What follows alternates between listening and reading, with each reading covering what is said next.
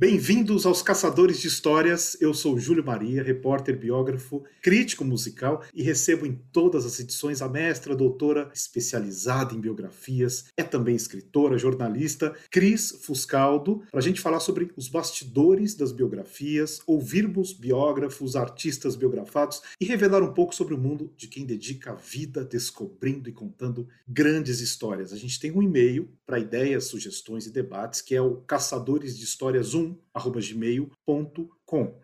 Bom, chegamos ao sétimo episódio do Caçadores de Histórias e o tema é mulheres. Mulheres biógrafas e biografadas mulheres. Acho aqui comigo, Cris Fuscaldo, que é a primeira vez que a gente está levantando uma questão no meio das biografias. A gente já ouviu muito a questão no meio literário em geral, e a gente vai fazê-la aqui também, claro, não tem como. É, mas no meio das biografias, tanto relacionado a biografadas, a pessoas biografadas, mulheres, quanto a biógrafas, eu tenho a impressão de que é a primeira vez que a gente está entrando nesse campo. Tudo bem, Cris? O que, que você manda para a gente? Olá, Júlia Maria. Olá, você que está ouvindo Caçadores de História. Obrigada aí pela presença, pela, por acompanhar a gente, né? Por trazer novas ideias, novos debates aí para o nosso e-mail. E, Júlio, esse é um tema para mim muito caro, né? E muito, muito delicado também. É um tema que, já, que me faz rir e me faz chorar muitas vezes, porque afinal eu sou uma mulher biógrafa. Sinto na pele, vivo, né? Todo esse Exatamente. drama de ser uma mulher nesse mercado das biografias. E espero que hoje eu possa trazer um pouco dessa minha experiência, junto com a experiência das nossas convidadas, né, maravilhosas. É verdade. Que de cara já indico que leiam os livros delas, os meus livros, né? A gente precisa de vocês, leitores, para continuar nessa batalha. Exatamente. Aliás, a pauta, eu até diria o seguinte, Cris, a pauta que vamos ter hoje é graças a você, porque quando eu fiz ali um roteiro abrindo ali as sugestões para a gente tratar, eu não tinha pensado nessa pauta. E aí você entende como é importante a mulher estar nos lugares, né? Porque você trouxe uma pauta muito necessária que eu, homem, não havia pensado e talvez não fosse pensar na necessidade da pauta. E aí a gente já começa, né, a discussão mesmo dos lugares de fala, já que é uma expressão tão usada, importante, mas que tem a ver também com a nossa discussão de lugares da biografia em que as mulheres precisam estar, precisam ser reconhecidas, precisam ser contratadas pelas grandes editoras e tanta coisa que precisa começar a mudar, já que o campo da biografia ele tem se mostrado rentável, né? ele tem se mostrado viável. A gente sabe que tem biografia aí que sustenta editora, né? É, Verdade. Tem biografias e biografias e a mão de obra e o pensamento feminino nessa história não tem mais por que ser deixado de lado as biógrafas estão presentes, a gente vai mostrar isso nessa edição, né? então é hora da gente começar a falar sobre o assunto, e esse assunto vai dar pano para manga. Eu tenho uma, perguntas muito rápidas, mas eu sei que você quer falar alguma coisa sobre o que eu estou dizendo, Cris. É bem importante que você está falando, porque quem está acompanhando a gente, você pode falar se eu estou certa ou se eu estou errada, mas eu acho que eu vim muito de mansinho, né, também com esse tema para você, porque a gente, né, como, como fala Marisa Monte entrevista que ela deu para mim, como falam tantas mulheres a gente não está aqui para tirar o lugar de ninguém, nem para derrubar ninguém. A gente quer estar tá junto com os homens, a gente quer fazer o nosso trabalho da mesma maneira que os homens fazem, né? Então, eu sou muito cuidadosa, assim, eu brinco que se eu tivesse que escrever a história da minha vida sobre esse tema, daria mais de mil páginas, assim. Mas eu prefiro chegar de mansinho, devagar, tentar mostrar, tentar abrir o caminho, né, com carinho. E eu acho que o convite que você me fez para participar desse podcast é, mostrou que devagarzinho a gente consegue, né? Mas é preciso que tenha, tenhamos pessoas como você, Júlio Maria, que olha para uma pessoa como eu e fala, a Cris é capaz, né? Eu acho, Vamos Cris, fazer. Sabe, Cris, eu acho que esse não é nem um pensamento que seja de alguém específico, mas que esteja dentro da discussão. No momento em que eu penso um projeto, eu já estou pensando, é legal ter a visão de um homem, é legal ter a visão de uma mulher. Eu não sei se eu pensaria nisso há cinco anos. Né? Talvez é. eu chamaria... Normal sabe? E é eu é normal, que... a gente tem que, a gente também está compreendendo, né, que é um, uma coisa, a gente é uma está mudança. compreendendo. É, isso está é. em tudo, isso está em tudo. Eu estou sentindo que estamos pensando melhor, mais democraticamente, sabe? A gente começa a sacar que temos que tomar atitudes diferentes, pensamentos diferentes e abrirmos mesmo essa cabecinha nossa tão fechada por tantos anos de uma cultura machista, né? Por tantos anos. Olha, Cris, eu vou fazer um jogo rápido com você para a gente começar a abrir as discussões. Perguntas relacionadas a mulheres no meio biográfico. Para você, como é a colocação das mulheres autoras no mercado das biografias? Júlio, eu fui buscar uma pesquisa, porque eu sabia que a gente ia acabar falando disso, e não existe uma pesquisa sobre isso. Já é um sinal de que é um problema. Elas não estão nem colocadas nas pesquisas. Nas... Então, assim, falando de boca, né, de assim, não tem né, nenhuma base científica isso. Uhum. É basta olhar para as prateleiras, né? A maioria dos autores são homens e a maioria dos artistas biografados são homens também. Perfeito. Mas é olhando para as prateleiras e vendo. E bom, a gente vai ver quem vai falar aqui hoje, eu mesma, o que a gente passa e o que a gente Exatamente. Sente. É ruim, é ruim o negócio. E olha só, nunca Ainda. pensei. Tem mais biografados homens do que mulheres. Isso é muito a história de um país, de uma cultura, né? É, uhum. Não é uhum. nem o fato, eu vou escolher um homem para não escolher uma mulher. Na é... verdade, isso tem uma explicação. A minha tese de doutorado, para trazer um número, eu fui buscar uhum. um número das mulheres no mercado da música. E segundo o ECAD, que é o melhor lugar hoje para a gente buscar números, né, o Escritório de Central de Arrecadação e Distribuição de Direitos Autorais, Uhum. as mulheres são 8,55% dos inscritos e elas são 7,6% dos arrecadadores de direitos autorais. Se a gente tem 7% de mulheres na música, a gente tem 80 e tantos de, por cento de homem, e aí tem uma galera que não, não coloca gênero, por isso não é determinado. 7% de mulheres na música significa que a gente tem muito mais homem na música para biografar do que mulher na música para biografar. Então, já começa por aí, né? A discussão está anterior ainda à biografia. Né? Exato, né? exatamente. Cris, as mulheres biografadas, por que será que elas são tão poucas nas prateleiras? Acho que a resposta é essa. A, elas são poucas no mercado da música, elas são poucos, poucas cientistas, né? E aí a mulher, bom, gente, basicamente, antigamente a mulher era professora ou enfermeira ou dona de casa, e talvez se alguém lembrar de alguma outra profissão que eu tenha esquecido agora, quem vai biografar uma professora, uma enfermeira que não tenham feito na história do mundo, né? A gente tem, deve ter biografias de professoras, mas uhum. professoras que tenham feito alguma coisa incrível para ser biografada mas artistas Exato. mulheres, né? E a gente vai daqui a pouco falar de Chiquinha Gonzaga, né? Ela Exato. foi descoberta na década de 80, uma mulher que fez teve feitos incríveis na década de 20, 30, uhum. foi descoberta na década de 80 por uma biógrafa mulher. Mas depois Exatamente. a gente fala disso. Vamos falar já já. Cris, existe diferença, na sua opinião, entre o olhar do homem e o da mulher na escrita da vida de alguém? Biógrafos e biógrafas escrevem sobre uma mesma história de forma diferente, você acha? Não acho que haja. Eu acho que a gente tem o mesmo olhar, o que deveríamos ter o mesmo olhar, o que eu acho que acontece são as experiências da gente, né? As experiências que a gente tem são diferentes de, da mulher e do homem. Olha só, será que as mulheres que escrevem sobre mulheres aprendem com suas biografadas, Cris? Pois é, isso é uma questão importante, né? Eu acho que a gente vai ter convidadas aqui hoje para falar sobre isso, e eu posso dizer que essa é uma resposta que tem que ser meio pessoal mesmo, né? É, eu fiz uma tese de doutorado sobre a história das cantoras compositoras no Brasil, que são também menos de 8% dos arrecadadores de direitos autorais, e eu aprendi muito com elas, mas eu também aprendo com biografados homens. Então, na verdade, eu acho que são experiências mesmo, eu volto a falar sobre a experiência. O que eu acho que é bacana, assim, da, do aprendizado das mulheres, né, de quando a gente biografa mulheres e se sente aprendendo, é que a gente vai tendo mais palavra que já até caiu de moda, né, empoderamento, a palavra ficou em alta, agora eu não sei se está muito, mas a gente vai ficando um pouco mais empoderada na medida em que vai vendo que outras mulheres passaram por experiências que a gente está passando ou já passou, ou não vai passar porque já está se protegendo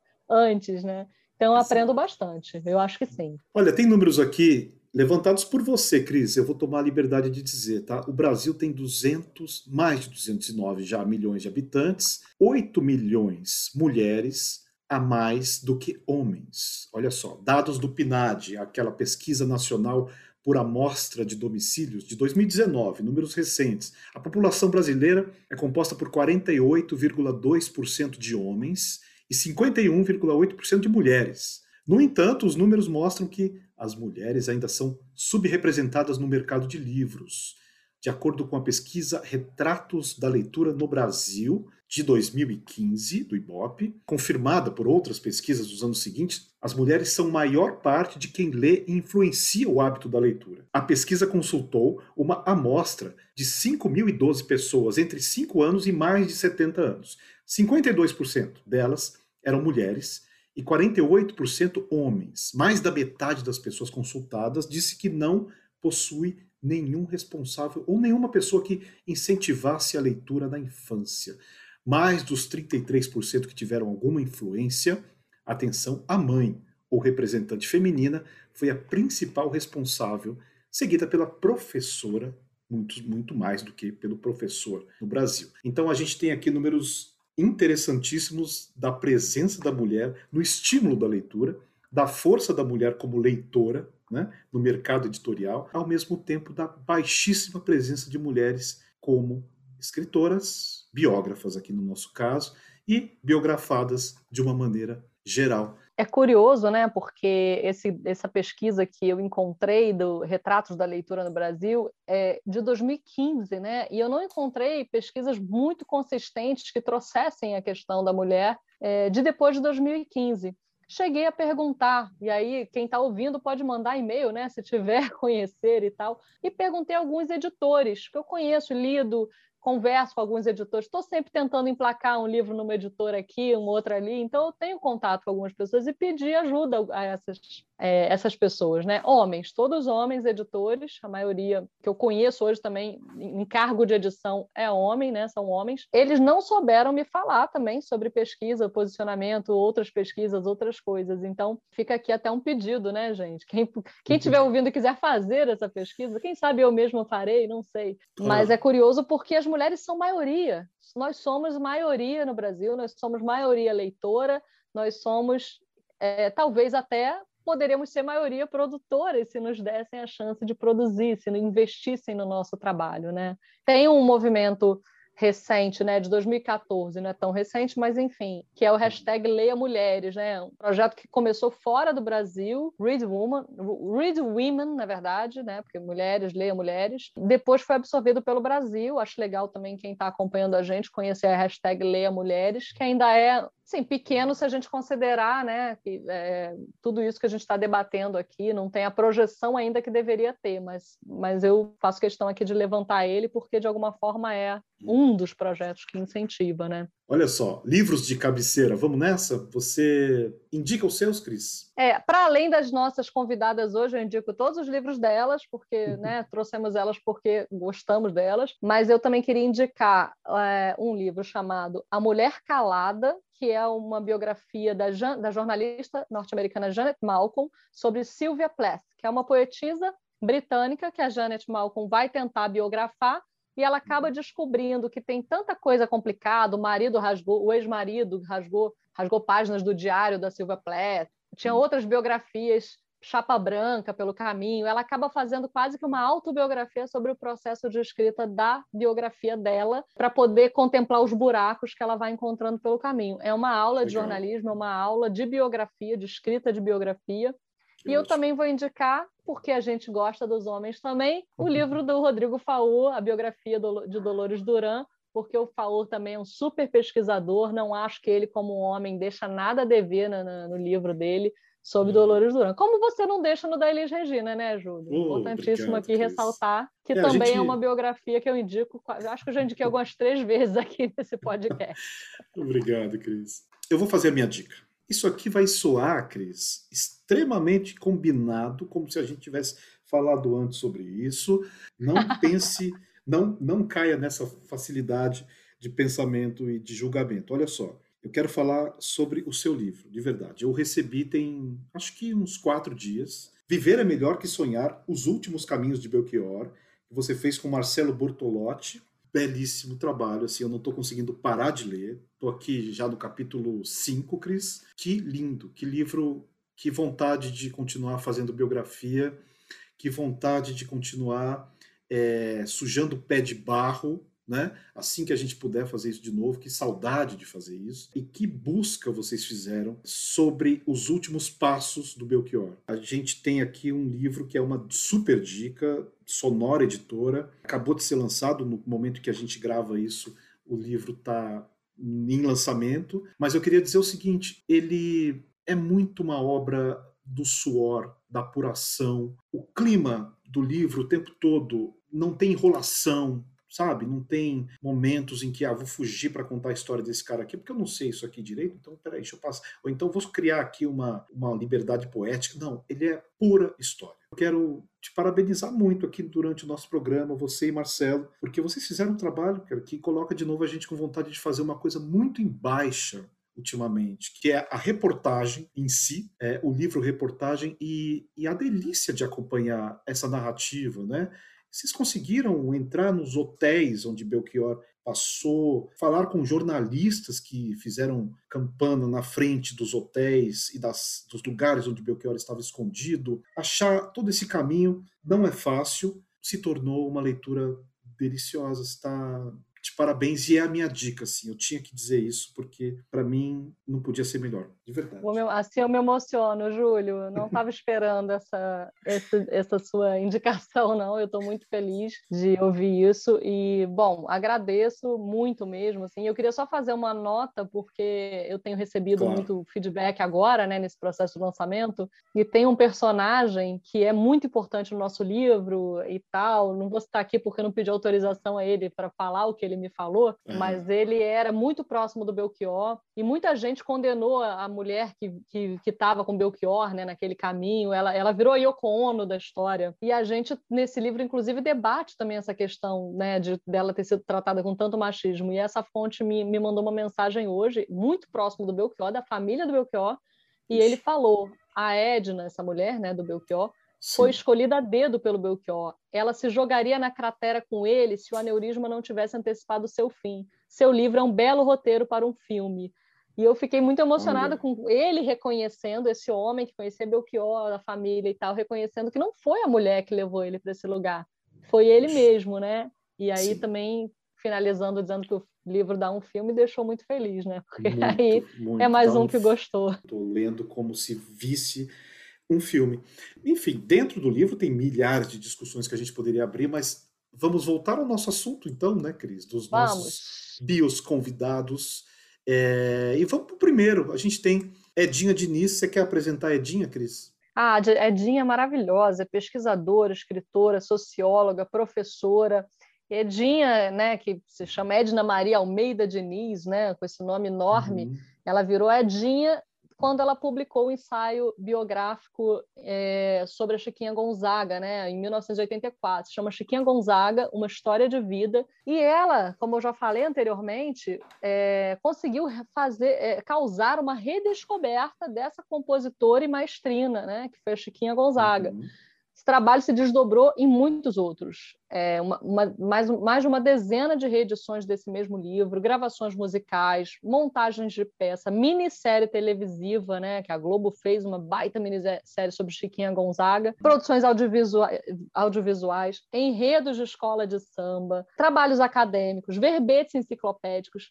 A Chiquinha não tinha nada disso até Dinha publicar em 1984 esse livro maravilhoso. Então, acho que a gente tem que ouvir aí o que, que a Dinha tem para falar né, sobre esse uhum. momento né, em que ela publicou e o que, que ela aprendeu com a Chiquinha. Né? Muito bom. Vamos ouvir então. Vamos ouvir a Dinha Diniz. Vamos lá. Posso dizer que quando trabalhei a pesquisa, quando publiquei, não sofri nenhum tipo de constrangimento. Não, nem, não passei por nenhuma saia justa. Biografia da Chiquinha Gonzaga foi lançada em 1984. Nessa época, esse segmento ainda não era tão forte no mercado editorial, muito menos na área de música popular. Se tornou depois. O que eu percebi é o seguinte: naquela época, a música de salão do século XIX era integralmente representada por Ernesto Nazaré e pronto. Então, quando a Chiquinha chegou com aquela força, com aquela dimensão, isso surpreendeu musicólogos, pesquisadores. Eu acho sim que o olhar feminino é mais doce sobre a vida de alguém e talvez mais justa. A mulher carrega muito esse sentimento de justiça. Eu sentia que precisava tornar a figura transgressora da Chiquinha Gonzaga compreendida. Por isso eu construí uma contextualização muito ampla. Acho sim que a a, a, como biógrafa de uma personagem feminina que sofreu apagamento histórico, eu tinha essa propensão a fazer justiça. No caso, a obra termina por ter um caráter mais é, vingador. Né? Eu precisava inserir na história um personagem que era incômodo.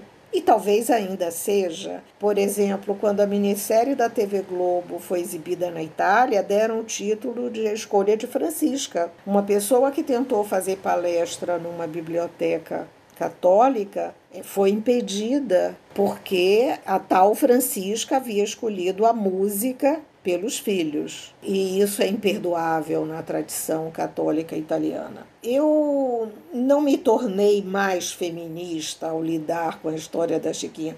Eu era feminista na partida, porque eu tinha interesse na condição feminina, que era nos anos 1970, quando eu comecei a pesquisa, um grande tema na, nas humanas, nas ciências humanas.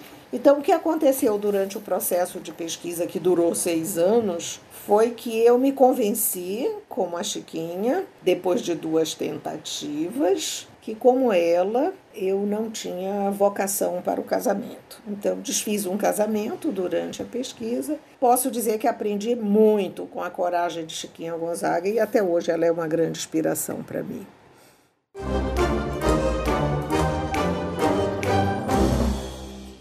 É isso, Cris. Muito bem. Olha só quantas informações. E acho muito honesto de Edinha dizer que não, quando ela partiu para esse projeto como biógrafa, ela não sentiu exatamente um preconceito pelo fato de ser mulher. Ela foi, parece que, perceber isso mais na história da própria Chiquinha Gonzaga e depois foi se entendendo também, né? E aquilo foi meio que influenciando a Edinha nas suas decisões pessoais, né? Bonito essa fala de Edinha. É, eu acho que isso é o que, aquilo que você perguntou anteriormente, né? Se as mulheres aprendem com suas biografadas. É, a Chiquinha é. deu coragem para ela, né? Para romper com um casamento que não estava fazendo ela feliz. Mas, ao mesmo tempo, é engraçado e é curioso isso que eu vou falar. Também não tem base científica, é só uma sensação um pouco baseada nas entrevistas, nas conversas que eu tenho com mulheres em geral, nos anos 80 não tinha muito a discussão é, sobre feminismo. Eu acho que quando ela fala que não passou por nenhuma saia justa, né? É porque naquele momento ninguém questionava muito também se estava certo ou errado, se a oportunidade era dada ou não era. E a Edinha é uma professora, ela estava em sala de aula. E professora uhum. é um lugar de mulher, né? Historicamente, como eu falei, mulher uhum. ou era professora, ou era enfermeira, ou dona de casa. Então a Edinha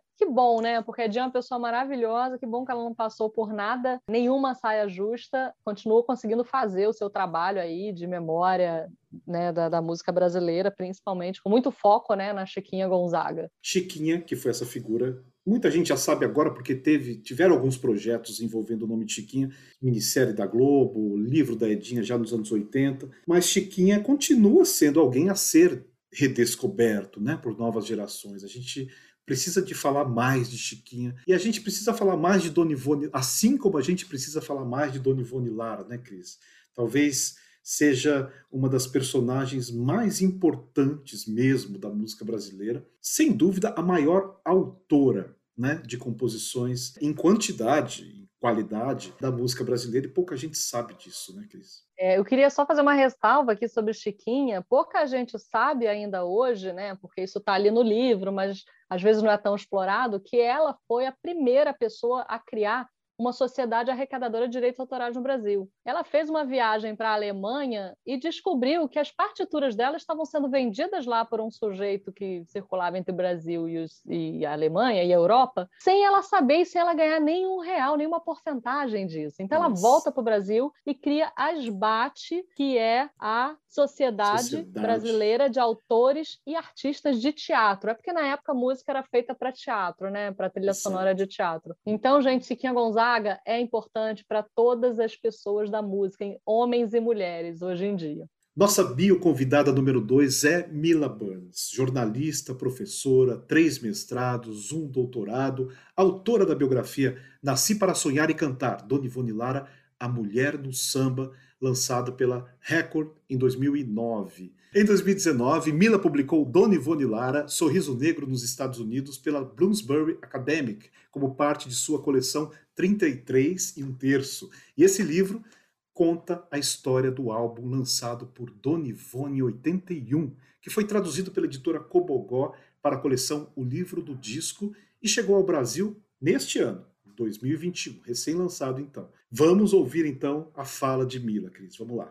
Bom, sobre biografar Dona Ivone Lara e o que isso me trouxe, é, isso eu acho que me apresentou uma, uma oportunidade tremenda de lidar com vários pontos cegos que eu tinha, eu acho, como feminista no Brasil. Eu achava que o feminismo, para mim, naquele momento, mais uma vez, como uma pessoa que era percebida como branca e nunca teve a, a dificuldade extra, a opressão extra de ter sido racializada enquanto eu vivia no Brasil, para mim, o feminismo era uma coisa de levantar bandeira e dizer que eu vou ser CEO da empresa se eu quiser, e eu vou fazer o que eu quiser e tal. E passava muito mais por esse tipo de afirmação do que pela afirmação de que a gente precisa redividir as tarefas domésticas, a gente precisa repensar a posição da mulher no quadro da vida privada brasileira, a gente precisa repensar o que é a maternidade, o que é a paternidade.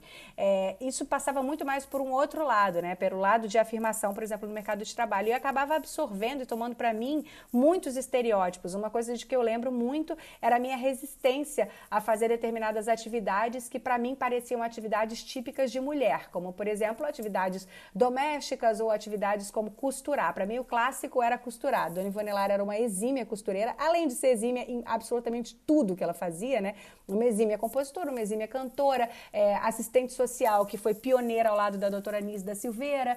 É, tudo que ela fazia, ela fazia muito bem. E ela costurava muito bem, costurava muitas das roupas que ela usava, inclusive na avenida, é, ao desfilar. E ela falou para mim: você tem que parar com essa mania de ficar achando que isso é, é, é, é se submeter a alguma coisa. Na verdade, isso é te tornar independente. Quanto mais ofícios você souber, quanto mais coisas você dominar, mais independente você vai ser no seu trânsito na sociedade. Eu acho que isso foi muito importante para mim. Acho que isso me, a convivência com ela me ensinou a, a, a, procurar mais esses pontos cegos que eu tinha e que eu ainda tenho e, e, e me fez ter menos medo de procurar as minhas próprias falhas, digamos assim, dentro do meu próprio feminismo. Eu acho que é isso.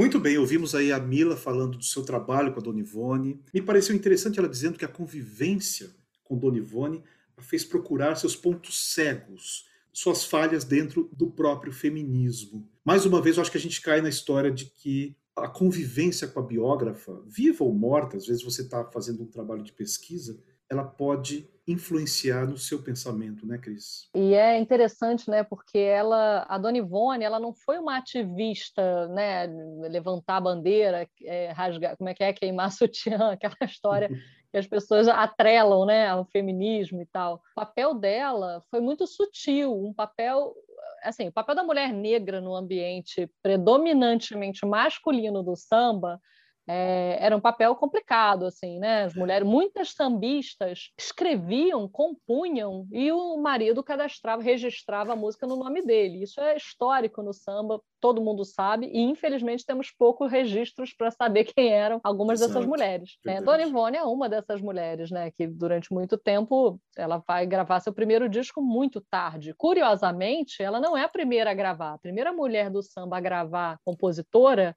é a Alessi Brandão, que grava antes da Dona Ivone Lara, por conta desse tempo, essa demora, essa espera que a Dona Ivone Lara levou, né? E, e é curioso, né, que nesse disco, esse disco que a Mila é, biografa, esse disco dela, traz o nome dela na grafia original, que é Ivone com Y e com dois N's. Depois ela virou Ivone porque a indústria disse para ela que o nome dela tinha que ser Ivone. Aconteceu isso também com a uhum. Anastácia do forró, né? A Anastácia chama Lucinete e ela uhum. gravou quando, ela, quando o disco já estava pronto, com capa feita, gravado, tudo, que ela foi descobrir que, a, que o produtor dela e a gravadora mudaram o nome dela para Anastácia. sem perguntar a ela. Então, a Dona Ivone, ela foi, como a Mila fala nas entrevistas e tal, ela, não, ela foi uma ativista muito sutil, né? Uhum. Ela fala isso da costureira, né? Você, não tem problema você ser costureira. É melhor que você seja costureira, né? E também saiba fazer outras coisas, né?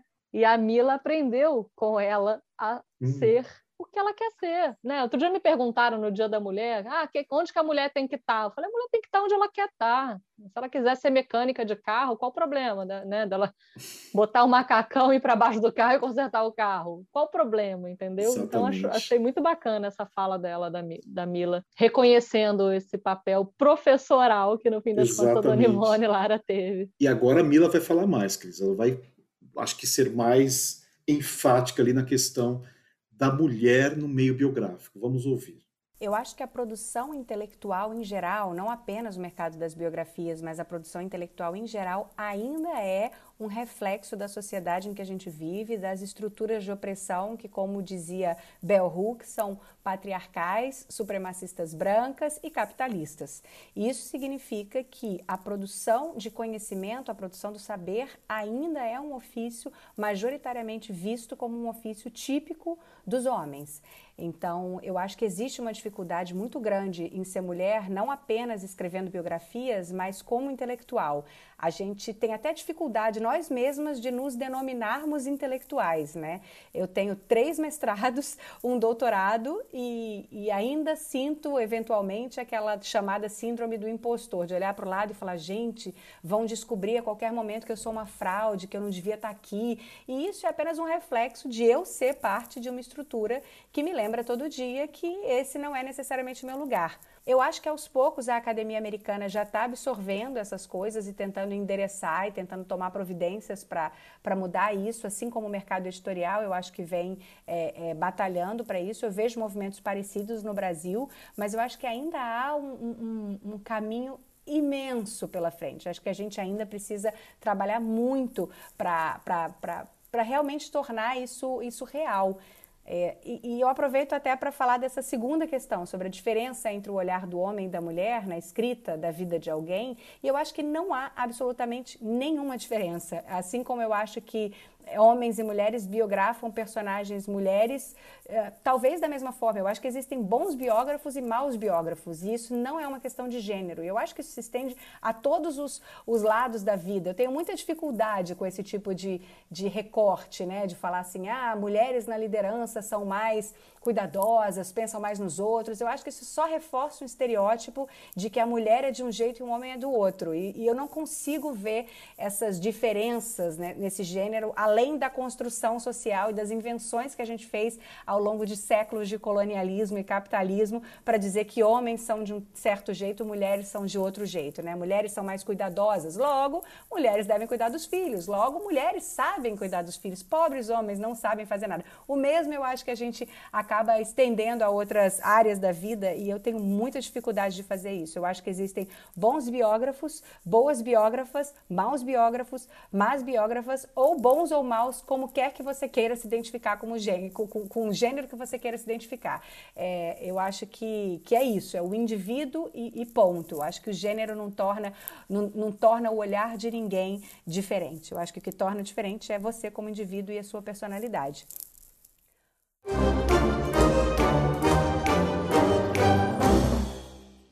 Então aqui, Cris, eu acho que você pode falar muito bem também, né, sobre essa fala da Mila, quer dizer, ela dizendo aqui que ela tem três mestrados, um doutorado e ainda sente rondando ali a síndrome do impostor, como se ela tivesse sempre que provar que ela é muito boa no que ela faz, que ela sabe, que ela tem conhecimento do que ela está fazendo, de forma que não fique para trás, em algum sentido, de um trabalho de um autor. Você sente isso também, Cris? Júlio, isso é a coisa mais cansativa da nossa vida. A Mila falou isso e eu me identifiquei na hora, porque eu também fiz um mestrado e um doutorado. Bom, a minha história começa com, mestra, com a vida acadêmica, eu indo para o mestrado, porque eu não conseguia editora para o meu primeiro projeto de livro. Eu comecei a achar que talvez fazendo um mestrado, talvez fazendo um doutorado, ficando mais inteligente, mais né, com, com títulos, as pessoas uhum. fossem olhar para mim de forma diferente. É, enquanto isso, eu tinha vários colegas jornalistas homem, homens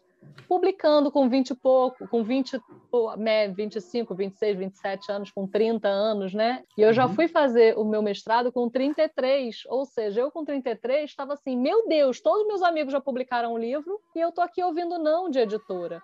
Eu cheguei a ouvir de um editor, Júlio, que ele não conhecia uma biógrafa mulher boa, capaz de fazer uma biografia boa. É, eu estava muito traumatizada, eu estava bom, eu vou para o mestrado porque se eu não conseguir publicar livro, pelo menos eu dou aula, viro professora, que é um caminho uhum. possível. Graças a Deus consegui dar a volta por cima, mas ainda sofro. E isso que a Mila falou está me fazendo pensar aí, ter algumas ideias de projeto. Eu tenho algumas ideias com a Camille Viola, da gente levantar aí mulheres, biógrafas, jornalistas e tal, porque a gente gostaria muito de dizer para todo mundo que, tudo bem, chamem os homens, mas chamem as mulheres também. Nós somos especialistas em vários assuntos, nós podemos falar sobre vários assuntos que vocês estão sempre chamando os mesmos homens para falarem. A Mila, o livro da Mila apareceu, ele foi lançado muito recentemente. Teve uma livraria que botou uma cestinha na frente de, de, de, de um totem lá, de uma das vitrines, hum. e tinha um bilhete assim: livre de algoritmo. E aí tinha alguns livros de mulheres. E aí, olha que curioso, ela me contou nos bastidores que ela foi hum. fazer um curso sobre autoras mulheres lá na, na, na, universidade onde ela dá aula em Nova York, e hum. ela não achava no, no, na busca, nas buscas da internet, as autoras mulheres que ela sabia que existiam. E aí ela fez um paralelo. O algoritmo já não ajuda a gente. E aí, curiosamente, ela recebeu Nossa. de uma amiga dela essa foto do livro dela numa cestinha livre de algoritmo. E vamos para mais uma, mais uma autora de biografias, Camille Viola. Você mencionou agora há pouco, apresentando rapidinho, Cris. A Camille Viola é jornalista, pesquisadora musical, já passou e colaborou por veículos como o Dia, o Globo, Folha, o Estado de São Paulo, Billboard, Brasil, é, Bis, Marie Claire, Canal Futura, News Deeply, entre outros. E atualmente escreve para o UOL, para a revista Trip e a revista e site da União Brasileira de Compositores, UBC. Importante falar, Camille é autora do recente livro África Brasil, Um Dia Jorge Ben Voou para Toda a Gente Ver, que saiu em 2020 como parte da série Coleção Discos da Música Brasileira da editora Sesc, ou seja, uma mulher super atuante aqui no nosso mercado de biografias. Camille Viola recentemente lançou então esse livro sobre Jorge Ben. Vamos ouvir o que, que Camille fala, Cris. Vamos lá. É, as mulheres biógrafas, eu não sei dizer quantitativamente, né, qual a proporção, mas ao menos a impressão de que a gente que a gente tem é de que somos Estamos em menor número e, sem dúvida, existe uma menos visibilidade né, ao longo da história, principalmente em algumas áreas, como a música, especificamente, né, que é a minha área e a área da Cris. Para falar de mulheres, né, a gente sabe que houve biógrafas antes que fizeram trabalhos importantes, mas a gente é pouco lembrada, né? Seja pelos nossos pares, seja pelos próprios artistas, seja pela indústria da música em geral. Então acho que assim como a gente vê ao longo da história uma, um apagamento de compositoras mulheres, a gente vê de certa forma um apagamento, né, uma pouca visibilidade para as mulheres autoras também, pesquisadoras, biógrafas, sobretudo em áreas como a música, né? Eu acho que as desvantagens de ser mulher nesse mundo das biografias, falando especificamente da área de música, é que como nós ainda somos uma minoria, a gente passa por uma falta de credibilidade grande. É difícil, é difícil você conseguir chegar até os artistas às vezes por conta dos assessores de imprensa. É difícil você conseguir abrir portas nas editoras. É, muitas vezes o seu trabalho ele passa por um escrutínio muito mais rigoroso do que o trabalho dos colegas homens. Você não pode errar e se você errar saiba que você, isso vai ser cobrado e às vezes mesmo se você não errar Vai ter gente querendo dizer que você errou, principalmente homens dizendo que você errou, porque afinal, qualquer homem, mesmo que não seja estudioso daquele assunto, acha que ele é mais capaz e ele entende mais daquele assunto do que você. Agora, vantagens. Eu acho que a vantagem que pode haver em meio a tanta desvantagem de você estar tá num, num meio que ainda é muito fechado para você é quando você, você vai entrevistar fontes mulheres. É claro que nem toda mulher vai ter a mesma visão que você, nem toda mulher vai ser feminista, nem toda mulher vai enxergar as opressões que ela passou e passa. Mas quando isso acontece, isso é positivo, sabe? Aquela pessoa se identifica, se abre, ela muitas vezes fala para você coisas que ela não falou e não falaria para um autor homem, até porque muitas vezes o autor homem não faz certas perguntas que você pode vir a fazer. Então, eu acho que se tem uma vantagem é nessa hora, né? Quando você lida com outras mulheres. Nem sempre, mas muitas vezes isso acontece. Né? Durante muito tempo a gente teve, e ainda tem, né? Cobertura jornalística machista falando de artistas mulheres, né? Então a gente, como mulher, nesse papel, tem a chance de escrever uma história diferente, de um ponto de vista diferente.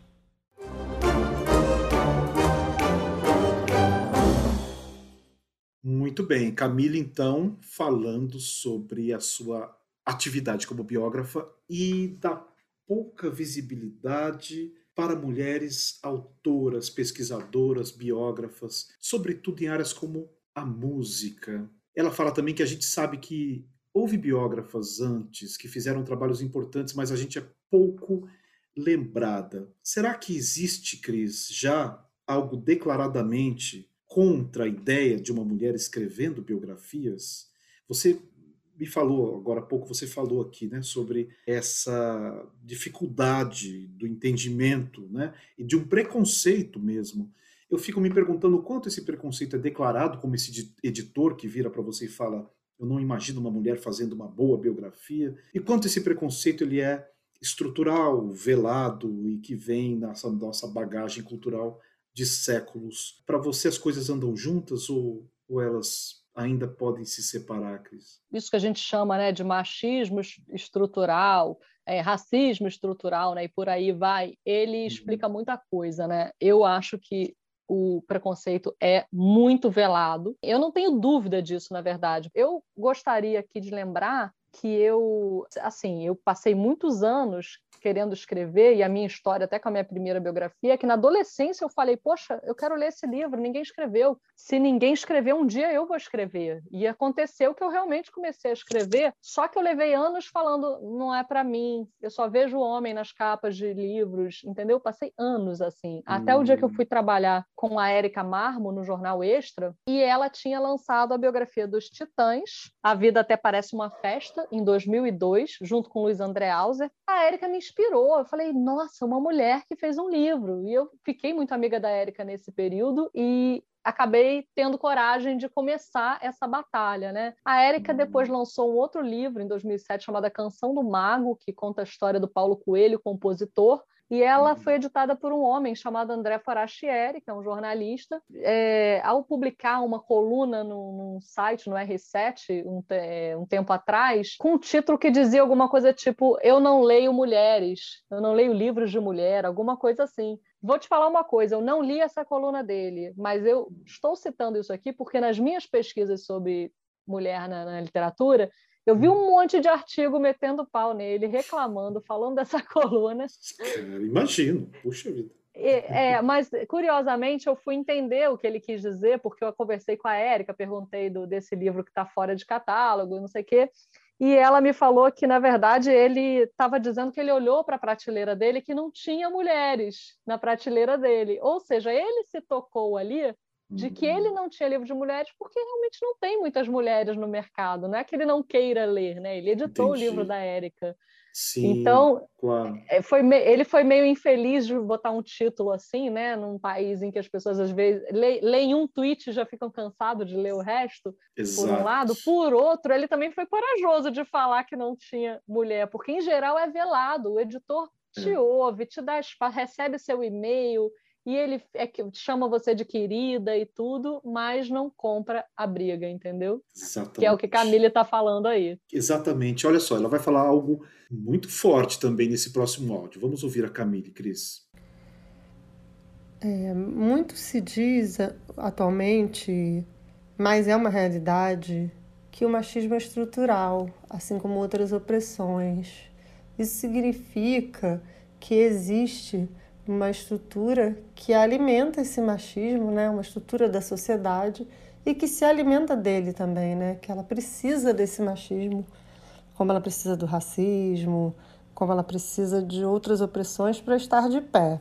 Mas a gente está aqui nesse mundo, a gente quer viver melhor, né? A gente quer que as coisas mudem e a gente tem que buscar isso. O espaço no mercado editorial ele pode melhorar a partir do momento que houver ações nesse sentido. Por exemplo, tem editora fazendo ação de diversidade racial. É uma coisa essencial mesmo, porque a maioria dos livros de ficção, por exemplo, é, assim, é uma imensa maioria escrita por homens brancos, hétero. Quando você faz essas ações afirmativas, né? Você busca procurar autores negros, autores indígenas. Você está causando essa mudança, né? Você está dando o primeiro passo para essa mudança. Então, eu acho que o mercado editorial, para a mudança acontecer, ele tem que fazer ações afirmativas também.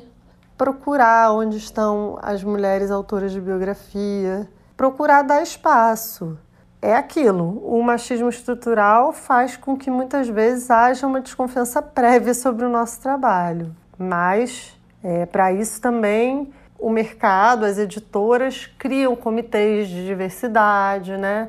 com foco nessa mudança, com foco em trazer essa diversidade para os seus quadros, né? para os seus catálogos. Então eu acho que tem que ser pensado isso também. Por que há poucas mulheres na música? Por que há pouco destaque para as mulheres que escrevem biografia de música, que escrevem biografia de cinema, entre outros assuntos, né? Para falar de dois que eu vejo de perto que são muito fechados para nós mulheres.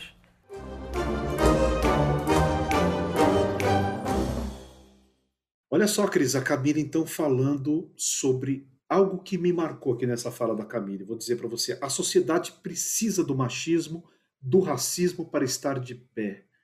Mas a gente está aqui, quer viver melhor, quer que as coisas mudem. É muito louco isso, saber que é necessário para que uma máquina funcione o machismo e o racismo estarem atuantes, né? De alguma forma fazendo seus filtros na sociedade. Puxa, é um problema que parece. É a hora de começar a olhar para isso, né, Cris? É, e a Camille tem um trabalho muito interessante, eu acho que vale a pena quem tem interesse né, por esses assuntos, e quem não tem também devia procurar ter. Ela pensa muito nas camadas, a Camille ela não fica só, ela fala aí né, do racismo, ela já começa a entrar nessa camada né, da, da história, ela bate muito nessa tecla de que para além de mulheres, é preciso ter mulheres negras, é preciso ter mulheres indígenas, é preciso ter mulheres LGBTQIA+, é preciso ter cada pensar e isso está muito também no, né, nos livros de feminismo negro, né? A gente lê muito na Bell Hooks, na de Jamila Ribeiro. É, eu trabalhei muito também com essas teorias é, na minha tese de doutorado, né? Quando eu trago uma Leci Brandão, que é negra, né? Margarete Menezes e tal, é, são mulheres que eu trabalhei na minha tese entre as brancas, né? Porque a gente sofre realmente com essa questão de, do mercado ser masculino e também ser mais masculino, né, do homem branco, hétero. E com as mulheres a gente gostaria de pensar também já tudo junto, para a gente não levar tanto tempo para daqui a pouco perceber, e agora a gente tem que pensar nas mulheres negras, e agora a gente tem que pensar na LGBTQIA+. Uhum. Não, vamos pensar em to todas ao mesmo tempo, e a Camille faz um trabalho muito bonito. Eu vivo consultando a Camille porque eu sou uma mulher branca e faço questão de não cometer os erros que cometem comigo. Você sabe que essa discussão ela me levou assim para um pensamento que que é do próprio brasileiro imaginário, Cris. Se você pensar, se a gente pensar, a gente percebe o seguinte, olhando para a história: a história do Brasil, as biografias e a história, ela é contada e protagonizada por esse homem branco, heterossexual. De alguma forma, a gente cria, chega ao ponto de criar uma narrativa que aponta para um brasileiro que a gente não sabe mais se ele existe. E eu vou te falar coisas grandes, assim. Na música, só para ficar um ponto que a gente tem bastante forte aqui, a realidade de um povo sertanejo, indígena, escravizado, de comunidades no Rio de Janeiro, em São Paulo, no Brasil, sempre foi retratada por pessoas de uma classe que não era representante desses lugares. Então, eu estou falando do Sérgio Ricardo, estou falando do Edu Lobo, estou falando do Chico Buarque, estou falando do Vinícius de Moraes, estou falando do Tom Jobim. É que essa discussão é muito delicada de ser feita, eu não estou questionando a genialidade dessas pessoas, mas por muitos e muitos anos, se você pegar a obra deles, de Orfeu, tudo que o Jobim fez na carreira, aos afro-sambas que o Vinícius fez sem pisar exatamente num terreiro com o Baden, né? ao Sérgio Ricardo, com todos os seus monumentais trabalhos a respeito do homem periférico, do homem sertanejo, Edu Lobo, com seu arrastão, e toda a obra, grande obra da fase de ouro da música brasileira, não foi narrada por homens que saíram desses lugares. E se você for para a literatura, com o nosso pai de todos, João Guimarães Rosa, tudo que veio depois uh, e antes, a gente não tem um representante indígena na música brasileira. Por quê? Esse indígena não aparece, Cris. Não existe um ritmo, não existe um instrumento, não existe um pandeirista. Né? Existe. Né? Se você procurar, tem ali as, as suas exceções, tem grandes histórias, mas são muito isoladas. E o fato de serem indígenas já vale assim um super holofote em cima dessa pessoa e uma história incrível para ser contada. Mas eu estou dizendo de maneira geral, eles não estão presentes nem na história como protagonistas dela, né? E nem na história como narradores. Então, o que a gente acaba conhecendo são narrações, são narrativas é, criadas por homens que não foram, não fizeram parte desses meios, né? desses universos. Eu fico realmente me questionando, às vezes, se esse brasileiro que nos vende, né, que, que a memória coletiva das narrativas vendem, é mesmo né, o brasileiro real, porque essas pessoas não saíram desses lugares e, mais uma vez, isso que eu estou dizendo tudo para fechar, faz tornar urgente com que essas pessoas sejam inseridas no mercado, para além das mulheres, que é a nossa discussão, mas que haja uma democracia grande, haja uma ação democrática muito maior das editoras, para que esses caras comecem, essas pessoas comecem a contar a história de um Brasil que a gente não vê, que a gente não lê, que a gente não ouve e que a gente não passe mais a vergonha que a gente passou recentemente, né, de começarem a finalmente redescobrir ou descobrir que Johnny Alf foi um grande mestre do, da bossa nova, né? Exatamente. Johnny Alf, negro, homossexual, foi apagado dessa história é. branca, né, que a bossa nova, que a narrativa contou sobre a bossa nova, né, Júlio? Então, é tem, e temos muitos exemplos aí na música isso reforça isso que você está falando. Não podemos mais deixar isso acontecer, porque quando a gente percebe que aconteceu, a gente percebe que a gente passou vergonha, né? Que a nossa história passou vergonha, né? Exatamente. E vem alguém, o jornalismo de fora, quer dizer, nada contra, mas o, a última matéria foi do New York Times que fez o nome de Johnny Alf repercutir no Brasil. Quer dizer, nós aqui traduzimos a matéria do New York Times sobre Johnny Alf porque a repórter descobriu que existia um homem do tamanho de Johnny Alf no Brasil. E nós então contamos a história que foi contada lá fora, porque lá fora contou e aqui nós acabamos não contando como deveríamos. São questões de inclusão, já que podemos usar essas palavras, que vão além da mulher, como você estava dizendo, de tudo, né? Acho que todos os, todos os campos precisam estar, porque a gente está falando de uma coisa muito séria, né, Cris? Contar a história. É isso que vai ficar para as próximas gerações, né? Então, é, qual é a visão? Quem está contando essa história?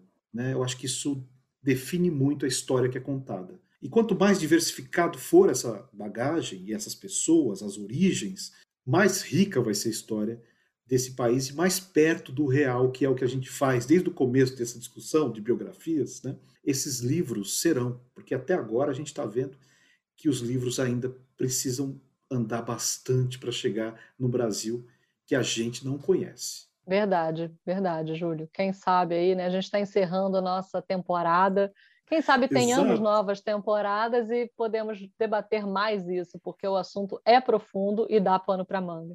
Verdade, muito bom. A gente vai fazer, quer fazer o último momento autobiográfico. Eu estou falando de último, gente, porque esse é o sétimo episódio, o último episódio dessa primeira temporada. Vamos imaginar que vai ter uma segunda, uma terceira, uma quarta.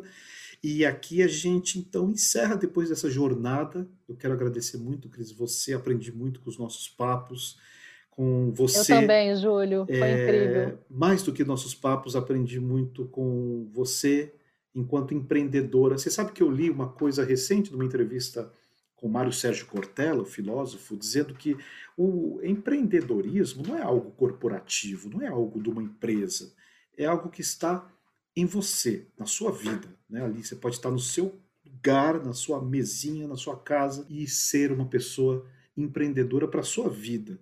E o que você faz sendo mulher, o que você faz sendo biógrafa, e desde o começo da sua carreira, eu acho que com todas essas dificuldades que são muito maiores e te faz muito maior do que um homem biógrafo que não passa por essas dificuldades, é de se, é de se aprender mesmo.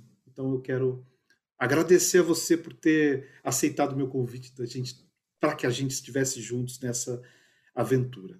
Júlio, eu só tenho a agradecer, e isso que você falou me fez lembrar que quando eu lancei meu segundo livro de Discobiografia Mutante, o Estadão, o Estado de São Paulo, que é o jornal onde você trabalha, me hum. jogou na coluna de negócios numa matéria sobre mulher, sobre sobre o empreendimento que foi o lançamento do meu segundo livro. Eu estou aqui com vontade de rir de você falando, porque de fato é, a vida. Eu não sei se eu nasci empreendedora ou se as dificuldades me tornaram empreendedora. Ainda preciso ler bastante Sim. Simone de Beauvoir para ver se eu sou mulher ou me tornei mulher. Mas. Mas você é, podia ter fato... desistido, Cris. Você não desistiu Exato. do seu sonho, né? Era uma, é. né? Era um sonho seu e você foi atrás disso, não importa. É verdade, é verdade. Né? Você sempre é, me dando oportunidade aí para a gente conversar, esse convite foi maravilhoso e eu agradeço demais. Também aprendi muito com você e com todos os nossos é. convidados. É o último. E é o último momento autobiográfico ou a gente acabou de fazer esse momento autobiográfico que aconteceu? Não, eu quero contar uma historinha bem. Tá. É, Júlio, eu tive uma, uma, Passei por uma coisa muito recentemente e eu quero contar porque eu não quero que outras mulheres passem por isso. Eu passei dois anos para escrever uma biografia de um produtor da música brasileira foram dois anos ele tentando me convencer, a gente conversando e tal, e eu me empolgando aos poucos. Eu estava com muitos projetos, com doutorado, falando que depois do doutorado conseguiria.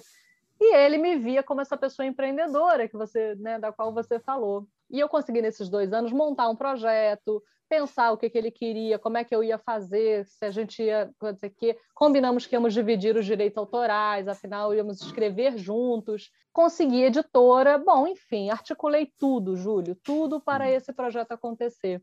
Quando a gente já estava com o contrato da editora na mão, ele me liga e fala que resolveu chamar um biógrafo homem para fazer esse livro com ele, mas que como eu tinha ajudado ele no processo, ele me daria, ele faria 40% para um, 40% para outro e 20% para mim e me daria o final do livro para escrever uma discobiografia para ele, para o livro dele. Discobiografia é uma coisa que eu venho fazendo, né? Meus dois livros uhum. anteriores são. Isso me bateu, me caiu muito mal, porque ele me usou Nossa. como produtora, como uma pessoa que vai articular, resolver, fazer a produção dele, a assessoria dele, e depois ele vai chamar o homem para escrever, porque afinal o homem é mais capaz do que a mulher na cabeça dele, né?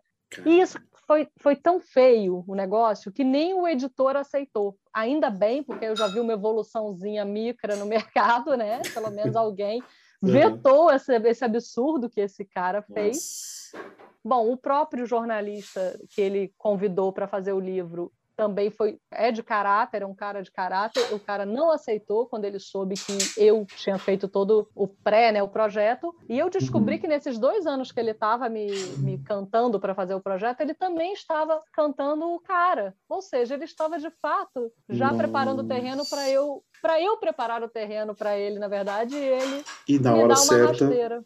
Puxa. Exatamente. Bom você falar, eu acho que não tem que. É isso mesmo, Cris. Eu acho que a postura também de quem passa por isso, sabe? Da mulher que passa por isso, que já foi de muito silêncio, né? Eu acho que agora também a gente sente que é demais de tocar o tambor mesmo quando acontecer, porque os prejuízos para quem faz são muito grandes, viu? Ele perdeu uma grande chance. A gente já estava numa grande editora com uma, um contrato maravilhoso na mão e ele perdeu essa editora, porque é óbvio que eu me coloquei, né, para o editor. É. Bom, Cris, eu não tenho muito o que falar sobre o momento autobiográfico, até, até por ser um, tema, hoje a gente falando muito dos lugares de conquista da mulher nesse mercado que tão carente né, da mulher. Mas eu queria dizer que é importante nós, homens, definirmos um lugar também dentro dessa discussão, que é o lugar do privilegiado. Eu sinto sempre falta desse lado numa discussão. Quando tem uma discussão, eu tenho uma mulher que é negra, a gente fala muito sobre isso aqui quando vemos uma discussão no Roda Viva, por exemplo, no programa de TV, e a bancada toda formada por negros ativistas, porque a discussão é sobre o assunto. Mas por que não ter ali um branco e um não negro, enfim, que seja um privilegiado, para falar no lugar do privilegiado? Eu estou sentindo falta desses lados na discussão. É como se o outro lado tivesse emudecido, não tem lugar dessa discussão para ele. Não, traga. Por algum momento, e esse é o meu momento autobiográfico, eu pensei, cara, eu vou deixar a Cris fazer o programa sozinha, ela com as mulheres, né? Mas eu pensei, não, o outro lado é importante estar eu sou o outro lado aqui, eu sou o lado do homem pseudo-machista. Ô, Júlio, é, mas é importante você pensar nisso e, e repensar, porque uhum. aconteceu comigo também num debate onde tinha só negros, artistas negros. Eu perguntei, falei, vocês querem vocês mesmos mediar o debate? E a Margareth Menezes, cantora, estava nesse debate, ela falou: não, não, não, não, não, você é mediadora a gente precisa de você aqui. E eu achei super generoso e fofo da parte dela. E da mesma ah. maneira, isso que você está falando, a gente também tem que parar de chamar, por exemplo, é, um negro ou uma negra para falar sobre racismo. A gente tem que chamar negro e negra para falar sobre ciência, para falar sobre música, para falar sobre tudo. E é exatamente disso que você está falando, né? Quer dizer, casa com é isso que você está falando. É. Eu acho perfeito, Júlio. Te agradeço né? pela, pela generosidade. Imagina. A gente tem, Cris, como jornalista, se colocar no lugar do privilegiado e começar a pagar essa conta, porque a gente é que tem que pagar essa conta. Os caras lá de trás, os colonizadores, a gente tende a ver aquilo como uma história cruel, né? E que ficou lá. Mas na verdade nós somos parte disso. Nós somos descendentes disso. Então a nossa missão aqui agora é pagar essa conta, cara. E pagar essa conta como? Dentro de você, olha para os caras, olha para quem está merecendo matéria em jornal e para quem não está sendo visto porque não tem a máquina ao seu favor. Né? Começa a olhar de uma forma diferente para suas atitudes como jornalista, como biógrafo. Quem merece uma biografia? Só quem vende. Tenho pensado muito nisso no momento de escolher uma nova biografia. E aí, se a editora que eu tô não quiser, tudo bem, eu lanço por uma editora pequena, mas será que não, como biógrafo e jornalista, não me, inclusive, não me realizo mais fazendo e dando espaço para histórias desconhecidas do que indo atrás de um novo blockbuster. Está dentro de cada um de nós começar a pagar essa dívida histórica e não nos colocarmos, eu não sou negro, não é assunto meu, né? Eu não sou mulher, não é assunto meu, eu não sou trans, não é assunto meu. Aí fica fácil, eu não tenho assunto, eu não tenho bandeira, eu tô fora de tudo isso aí, vou tocar minha vida aqui, cuidar dos meus filhos, né? Não, você é, é o cara que tem que estar tá nessas discussões como o privilegiado. Esse lugar é preciso ser escutado e é preciso ser assumido, né? Não adianta estar lá na reunião como se não fosse como você. Bom, falamos tanto, era só um momento autobiográfico, mas ficou como uma mensagem então final aqui, Cris. Eu mais uma vez, tá? Super agradeço. Você pode falar também o que você quiser. Quero falar que eu amei essa temporada, foi maravilhoso estar com você. Esperamos é. comentários, sugestões, feedbacks no nosso e-mail caçadores de histórias 1@gmail.com e espero encontrar todos vocês, você Júlio Maria muitas vezes e vocês também Muito. ouvintes por aí nos nossos livros ou na vida mesmo. Obrigada. Muito bom, valeu gente, obrigado Cris, obrigado ouvintes, até mais a gente avisa quando for fazer a continuidade do nosso projeto, né, Cris? Tomara que seja para muitos. Obrigado. Isso aí. Tchau, tchau. Tchau, tchau.